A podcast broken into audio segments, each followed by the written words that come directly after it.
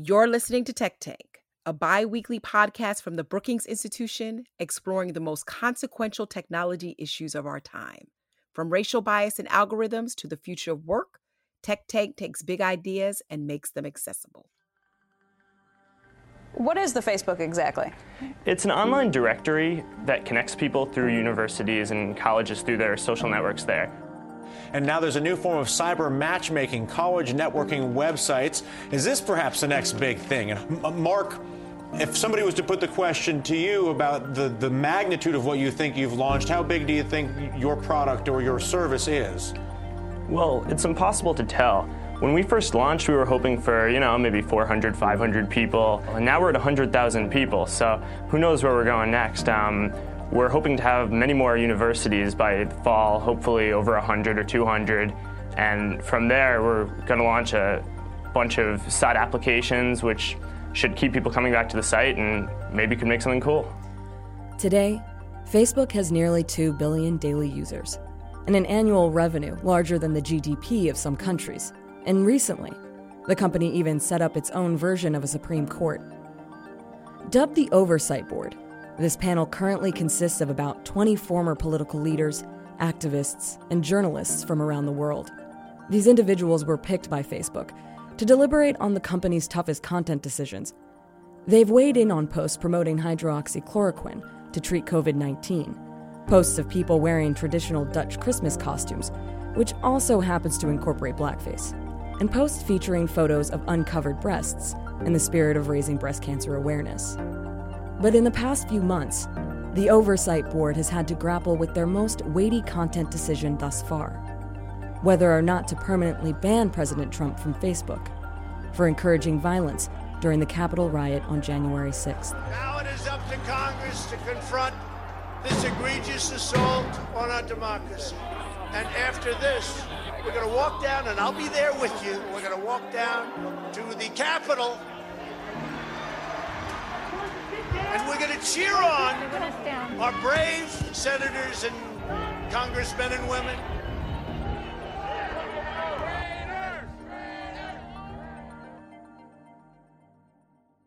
Thanks for joining our Brookings Tech Tank podcast. I'm Darrell West, Vice President of Governance Studies at the Brookings Institution and co author with Brookings President John Allen of a new book about AI entitled Turning Point Policymaking in the Era of Artificial Intelligence. On January 7th, the day after a mob stormed the U.S. Capitol building, Facebook banned then President Donald Trump on grounds he incited violence through an online video and a statement posted on the social media site. He has remained barred from Facebook and Instagram in the four months since that time.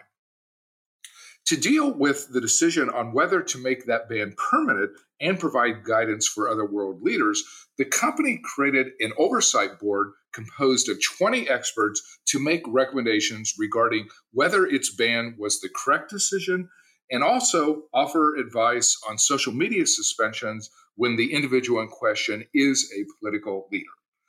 Recently, the oversight board reached its decision, which was to uphold the initial ban but throw the decision back to Facebook on whether the company should extend the ban indefinitely.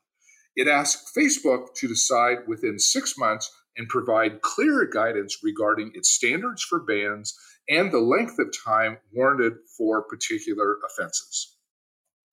To discuss the Oversight Board decision, we are pleased to be joined by Quinta Jurecic. She is a fellow in our Governance Studies program at Brookings and the former managing editor of the Lawfare blog. She also is co host of the Arbiters of Truth podcast, which deals with disinformation and misinformation. She writes about many challenges of life in the digital era.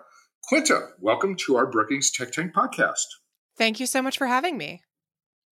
So, I know that you've been following the Facebook Oversight Board decision very closely. Before we get into the actual decision, can you describe this oversight board, how it operates, and what Facebook asked the board to do? So the board has actually been around for a little while and it predates the Trump decision. Mark Zuckerberg first announced the idea for the board in 2018. Uh, the first members were announced in the spring of 2020 and it officially started work that fall. And it released its first decisions in late January 2021. As you said, it's currently 20 members. It is slated to expand to up to 40. So it should be getting even bigger at some point in the future. It's often been compared to a court. I think Mark Zuckerberg first described it as a kind of Supreme Court for Facebook. I think this analogy is is useful in sort of giving a very quick explanation to people of just what this sort of strange idea is. On the other hand, it's also I think flawed in a lot of ways we can discuss. So it's nominally independent. It operates based on a trust set up by Facebook, which is meant to give it some independence, but it's set up to review content moderation decisions taken by Facebook and Instagram. It can make binding decisions on Facebook's actions that Facebook has said it's committed to follow. And it can also make non binding advisory recommendations, sort of suggestions for broader policy issues that Facebook might consider. And after the board rules, Facebook then has 30 days to decide how it's going to respond to the board's ruling. I should also say listeners to this podcast might enjoy Lawfare's Facebook Oversight Board blog. We've been tracking all of its decisions and have statistics and analysis, which is on lawfareblog.com backslash FOB uh, blog.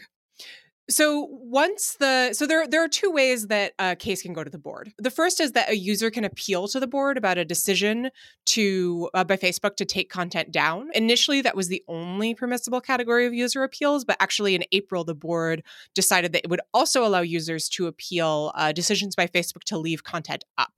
So if you see something you don't like on Facebook, you could potentially appeal it.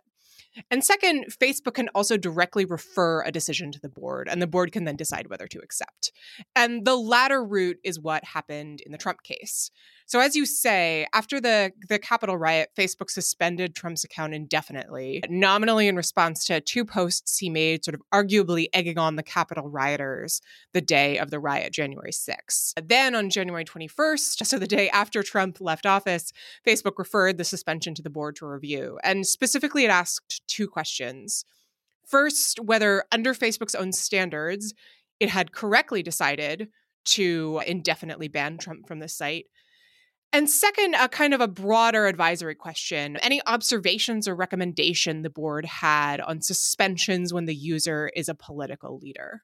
So that brings us up to the board's decision. And as you said, the board sort of uh, split the baby a little bit. It said that Facebook had uh, been correct in deciding that Trump's posts on January 6th had violated its policies, but it kind of dinged the board on the indefinite suspension option and said that it needs to go back, take a look at its rules again, and then in six months make another decision about what it wants to do with Trump's account.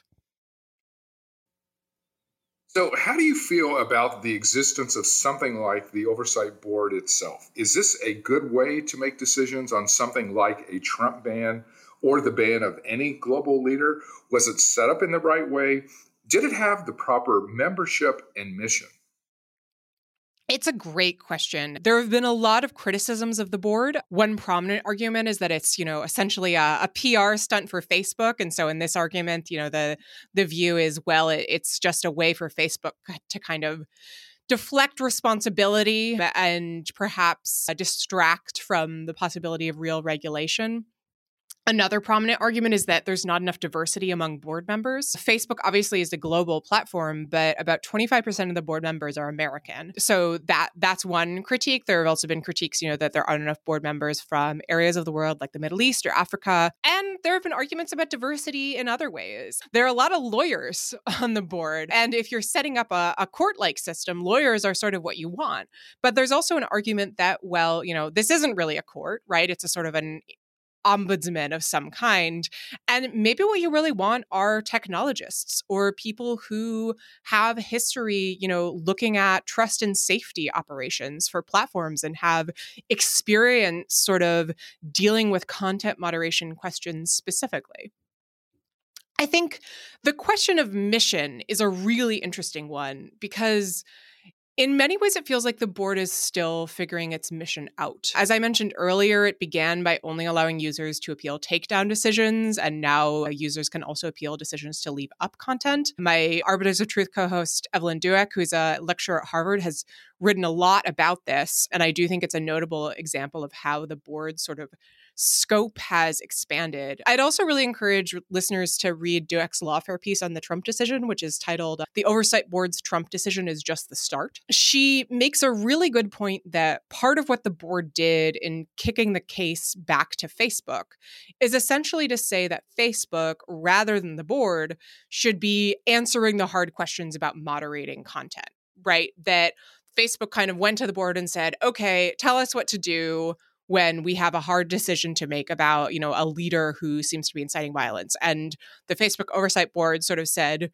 well, you know, you're the one who should be making that decision. And it, that has gotten a lot of praise from some commentators saying that you know the the board did the right thing and putting the burden on Facebook itself and forcing it to take responsibility. Douek's argument is that the whole reason Facebook set up the board is to tell it how to moderate content, and so perhaps the board passed the hot potato back when it when it shouldn't have. But I think this argument really speaks to how much we're still figuring out what the board is, and by we I mean the members of the board, Facebook, you know, commentators, journalists, everyone, you know what is its relationship to Facebook? Is it independent? Is it a court? Is it something else? Everyone is figuring out their answers to those questions. And so I don't think I have a a firm answer right now of whether it was, you know, whether its mission is proper because that really seems to be evolving. I do think that the Trump decision suggests that at least the board is taking this process really seriously and putting a lot of effort into it. And so it will be interesting to see how it develops and whether it ends up being a sort of viable model for content moderation problems going forward.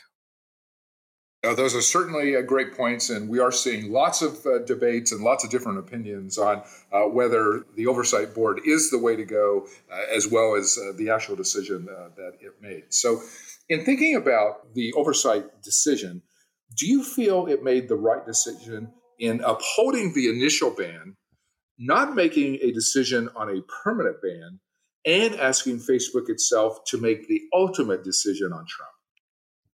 I had kind of wondered whether the board would try to split the baby in some approach, you know, leaving Trump's account down, but criticizing Facebook on some aspect of the decision keeps the board from making a potentially dangerous decision by handing Trump back his account, but also helped, you know, kind of shore up its legitimacy by showing we're not just a PR tool, we mean business. We're going to force Facebook to make real changes.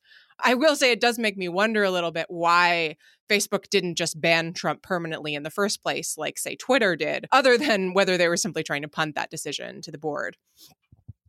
In the, the, the matter of whether they made the right decision, I think there are two ways to look at it.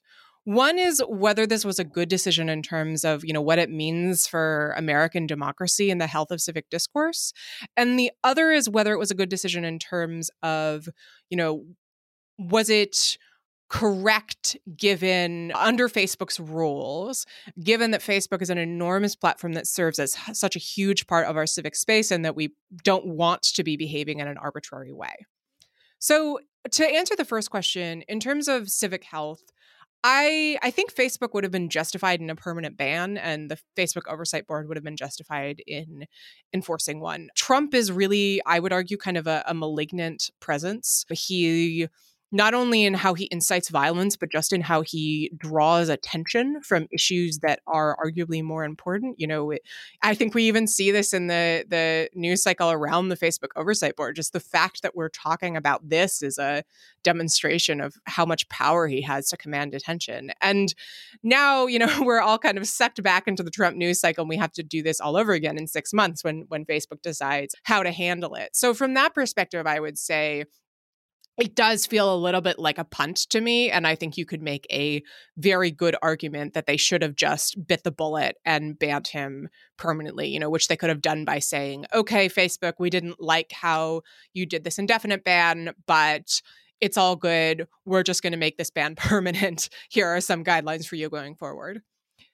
The the second way to look at this, as I said, is the sort of the question of how we want Facebook to govern itself. And So the decision to take action against Trump, according to the Facebook Oversight Board, was justified under Facebook's rules. And under the reading of the rules, that that seems right to me. So Facebook had said that Trump's posts about the riot violated the platform standards on uh, what they what it calls dangerous individuals and organizations, uh, which says that users should not post content that quote expresses support or praise for groups, leaders, or individuals involved in violating events.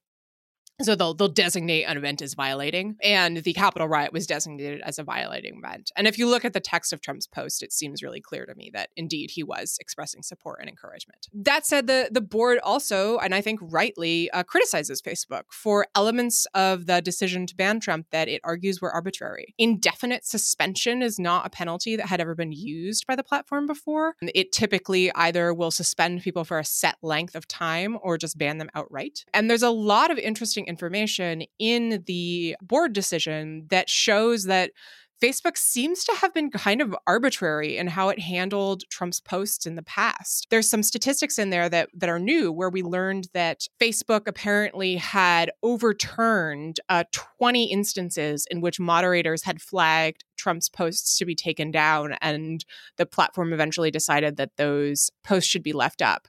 There may be a good explanation for that. To me, it smells a little bit like they're using a separate standard for Trump without, you know, acknowledging that that's what they're doing. And so, for a platform that plays a, such a huge role in regulating our civic sphere, you sort of want there to be some level of consistency and regularity. You know, we we don't want Mark Zuckerberg to sort of be in control in an arbitrary way. And so, in this sense, I think that the board's demand that Facebook address that lack of transparency, um, as you say, is a really good thing. The board demanded a public explanation of rules for high high profile users, public documentation for the special procedures it uses for influential users, and it asked for a, a comprehensive review of how Facebook might have contributed to the narrative of election fraud that contributed to the Capitol riot. And so I do think that this is a good example of how the board could potentially be uh, a sort of a useful forcing mechanism to demand transparency and sort of regularity in moderation enforcement on Facebook, even though there's definitely a part of me that sort of wishes that they'd just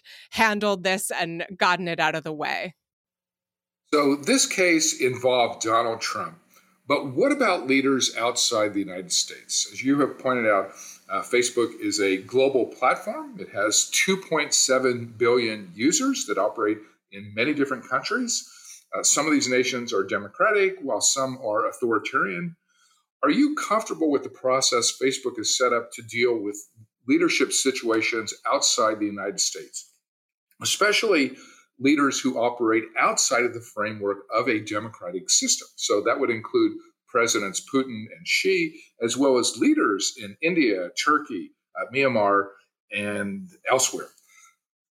I think this is a really important question. Another example is, say, Philippine President Rodrigo Duterte, who has also been accused of inciting violence on social media. And I do think that the fact that Facebook not only asked the board to weigh in on Trump's specific suspension, but also on the bigger question of how to handle leaders inciting violence is really important, precisely for the reasons that you say. So before now, there's really been confusion and ambiguity about what Facebook's standards are. The board decision actually unveiled some new information that Facebook had a, a separate system that it calls cross checking for handling content moderation decisions from influential figures. Hopefully, the Facebook Oversight Board's recommendations to Facebook should help address this problem. The board specifically said that all users should be held to the same content policies, but unique factors must be considered in assessing the speech of political leaders that, you know, posts by heads of state and influential figures could carry what the board called a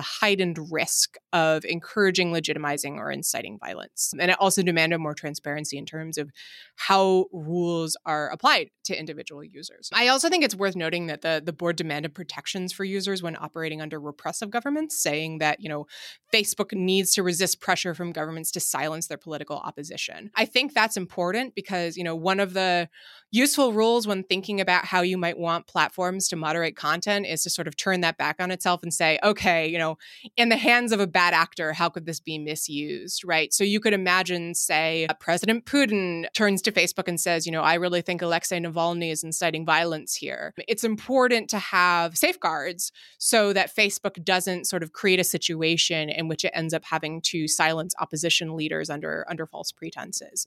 So I do think that while the existing system was incredibly flawed, the board has kind of set out some markers for what we should look for in the future in terms of more transparency and accountability from Facebook. I am hopeful that this will kind of set a marker and maybe move us toward a place where Facebook is a little more open and more consistent, and importantly, consistent across different areas of the world in how it regulates content from political leaders. So, what do you foresee for the future of Donald Trump in terms of his communications platforms and communications impact? His office already has indicated he has set up a website with a blog that will give him a chance to express his views on a wide range of issues. But it is hard to imagine his own site having the reach or impact of a Facebook and or Instagram. It certainly uh, will not raise as much money as if it were on Facebook, and it clearly will not have the ability to target ads. How will a ban that could last six months or longer affect Trump's impact on the 2020 elections or his interest in running for president in 2024? This is sort of the big question. And Politico has had some interesting reporting to this effect. The day before the board's decision came out, it reported that Trump had been planning to use Facebook for fundraising when he returned to the platform, assuming that he would be returned. And the day of the ban, Politico then reported that Trump's associates were, and I quote, panicked by the ruling because they had kind of been depending on access to Facebook's uh, ad targeting mechanisms in order to raise money for uh, going forward and potentially for a 2024 run. So I do think that it's important to keep in mind that Trump losing access to Facebook in the near term could have a real effect on him in terms of the financial possibilities. On the other hand, I also think that it's important to keep in mind that, you know, Twitter was really Trump's platform rather than Facebook. If you think of Trump's presidency, you know, it really was the presidency of Twitter that that was the place where he sent out all those missives and sort of ruined every reporter's day by creating, you know, crazy new crises every minute. His Facebook was not used that way. It cross posted his tweets and it was used for ad targeting, I believe, but it wasn't sort of his platform. And so I do wonder whether we're kind of inflating the importance of the Facebook ban retroactively because Twitter isn't going through a review process and that you know if if Trump were still on Twitter but lost Facebook that the conversation might look very different. As you say Trump has made strides toward uh, putting together his own website. He he has a, a site that's called from the desk of Donald J Trump where he sends out kind of quasi tweets. It does seem as of this morning, May 6th, that he or someone pretending to be him created a Twitter account that was basically just going to be reposts of his posts from that blog, but Twitter quickly banned it although uh, the platform did say that it's fine for people to repost his posts um, sort of one by one. But there's also a, a reporter for NBC News, Brandy Zadrozny, went through and looked at the statistics for to what extent people are really interacting with Trump's posts on his new blog. And it seems like it's not doing very well.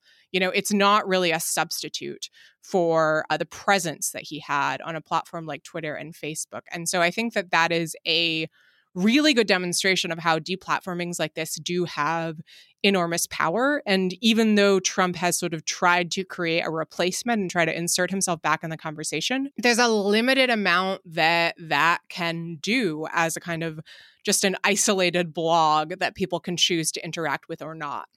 So it will be interesting to look forward six months from now when Facebook will need to deal with the issue of making the ban permanent or not. That basically uh, takes us uh, through early November. So I guess uh, that will be when we will get a more definitive answer to uh, that question.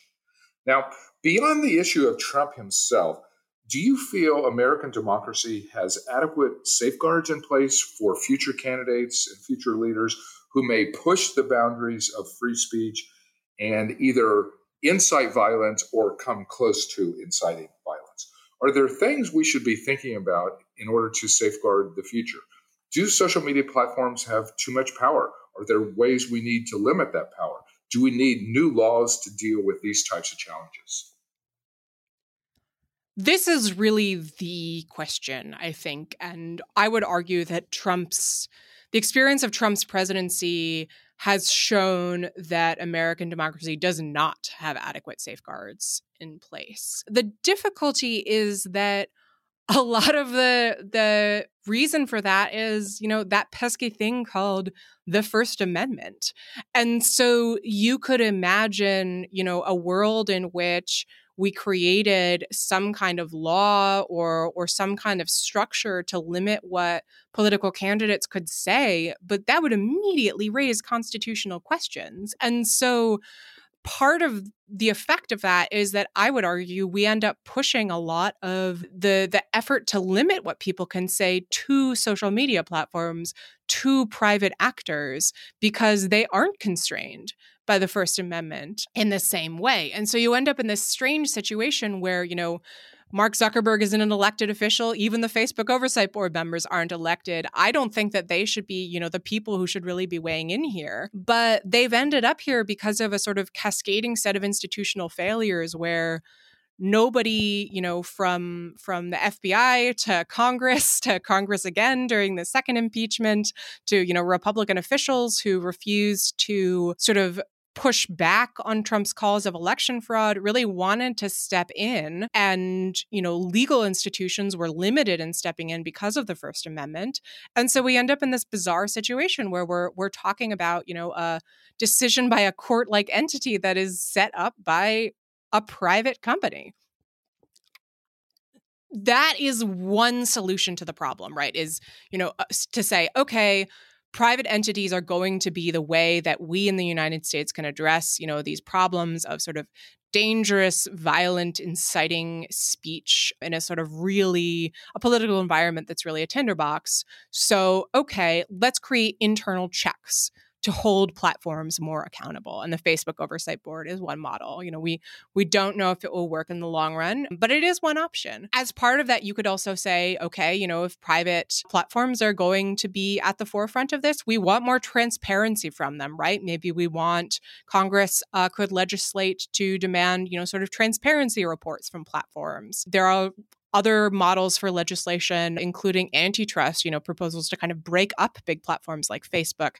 I'll say I'm personally a little skeptical on to what extent that would solve content moderation problems, but it is something uh, that is out there and has garnered a lot of interest. The other option is, you know, to to rethink the First Amendment. And there's a, a lot of interesting work out there. Genevieve Lakier at the University of Chicago has done some really interesting work saying, you know, that the the current model of how we think about the First Amendment is sort of cramped, and we should have a more expansive view of what the what the amendment might require of private entities that play a significant role in sort of curating the public sphere. So that's one option. I think that's the kind of the moonshot option. But I'd also say that you know the underlying problem here is you know all of these are ways to address the underlying problem of political divisions and radicalization in the Republican Party and a sort of environment where truth and falsehood mix very, very fluidly, and one political party is not committed to separating those. So, the the really, you know, if you wanted to strike at the core of this, I would say you need to address that political problem. Everything else on top is kind of a band-aid.